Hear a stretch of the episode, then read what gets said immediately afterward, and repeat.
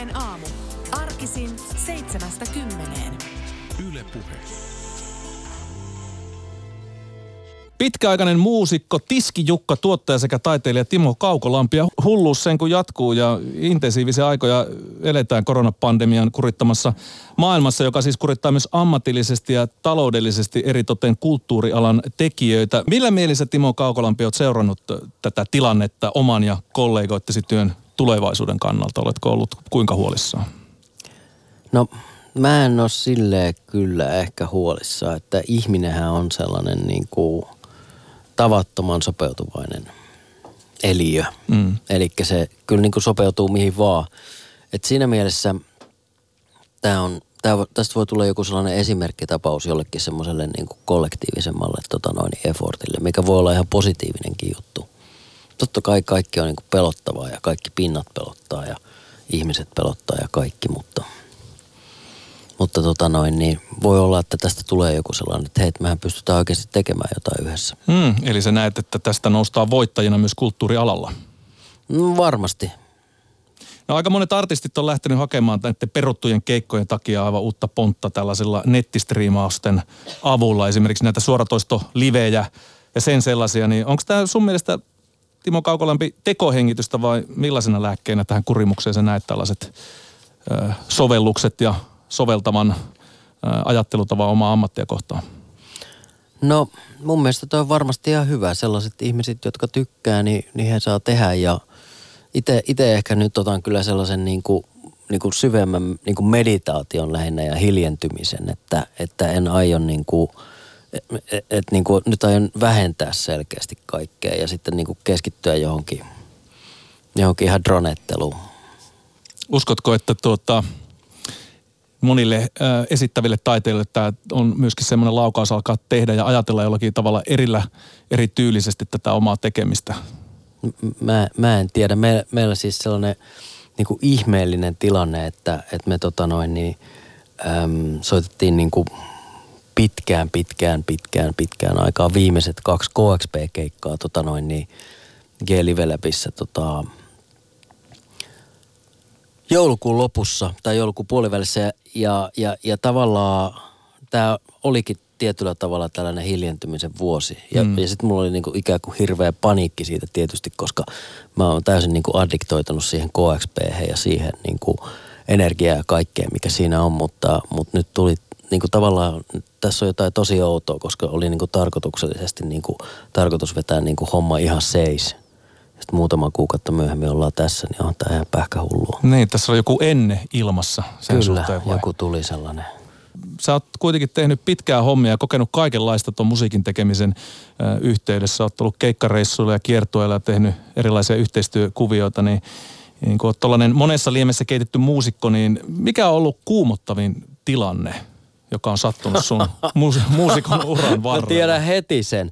Me oltiin, tota noin, niin tuolla, me oltiin tuolla Etelä-Ruotsissa semmoisella omituisella taidefestarilla keikalla.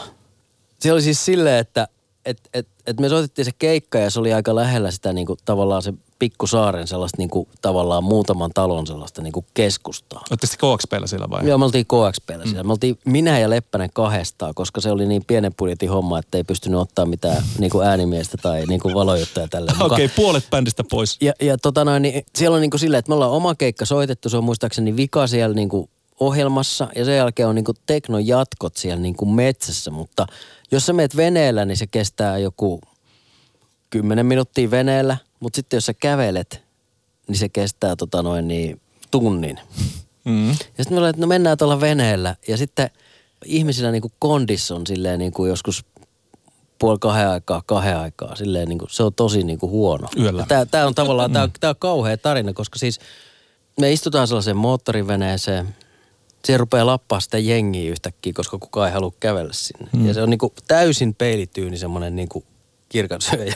Se, se oli niinku, niinku, tavallaan siinä kohtaa, niin se oli viisi senttiä siitä laidalta, että se niinku hörpännyt vettä se moottorivene. Ja sitten kun me ollaan tässä tilanteessa, niin sitten sinne vielä nostetaan semmoisen moottorirullatuolilla ajeleva tota noin, niin liikuntarajoitteinen henkilö tämän, niinku, tämän kakun päälle. Ja sitten me lähdetään ja sitten me ollaan niinku Leppäsen kanssa aivan sellaisen niinku kauhun vallassa – Mä vaan niin kuin, mulla on semmoinen niin kuin luuppi pyörii päässä, että pelasta Leppänen, pelasta Leppänen, pelasta Leppänen. Mitä tahansa tapahtuu, niin mä en niin kuin lähde yksinään sinne Suomeen tota noin, niin kertomaan, että no nyt se Tomi jäi sinne jonnekin ruotsalaiseen mereen. Et, et, et, et, et, niin kuin, et se, se, se, oli niin kuin selkeästi kuumottava ja semmoinen tyhmä juttu, joka alkoi sellaisesta niin kuin täysin ikään kuin sellaisesta, niin kuin, että joo, että mennään nyt tämä muutama minsa täällä veneellä ja tämä niin kuin on niin kuin jees, mutta sitten se yhtäkkiä siitä tulikin sellainen, no. että ei helvetti, tämä onkin oikeasti tosi No ymmärsikö muu, muut siellä paatissa tämän tilanteen, että tämä on niin kuin viidestä kyllä, sentistä kyllä, kiinni, siis että me otetaan kaikki? Sitten kun se oli ohi, niin se oli ohi.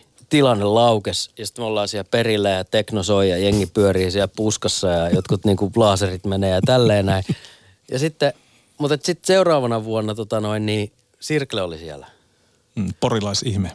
Kukaan ei puhunut mistään muusta niille kuin siitä todella kuumottavasta veneajelusta. Että sieltä tuli siellä metsässä vastaan aina joku tyyppi ja ei jumalauta, vittu, huh.